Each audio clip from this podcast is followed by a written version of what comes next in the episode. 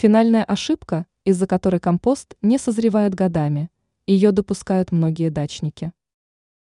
Один нюанс подрывает всю работу и заставляет несколько лет ждать готовности компоста.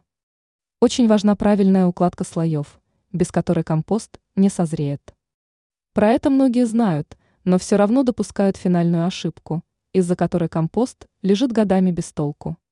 Подробнее об этом рассказала эксперт сетевого издания «Тут новости», агроном Анастасия Коврижных. Суть ошибки.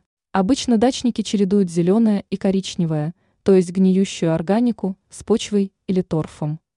Но важно их не просто чередовать, а перемешивать.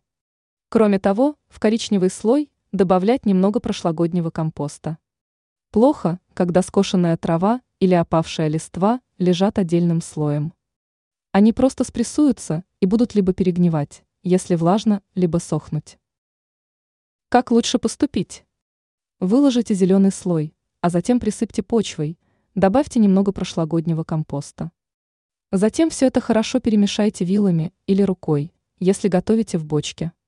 Нужно, чтобы слои основательно перемешались. Если трава и листья облеплены землей, словно панировкой, то все сделано верно. Зеленый слой до перемешивания должен быть примерно в два раза больше коричневого. Компост и удобрения. У многих дачников найдутся вскрытые упаковки удобрений. Однако некоторые из них могут испортиться за зиму, например, скомковаться.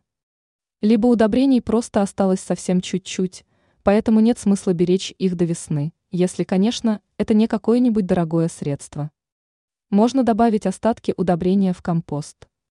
Зола допустима, но помните, что она не содержит азот, сильно подщелачивает среду.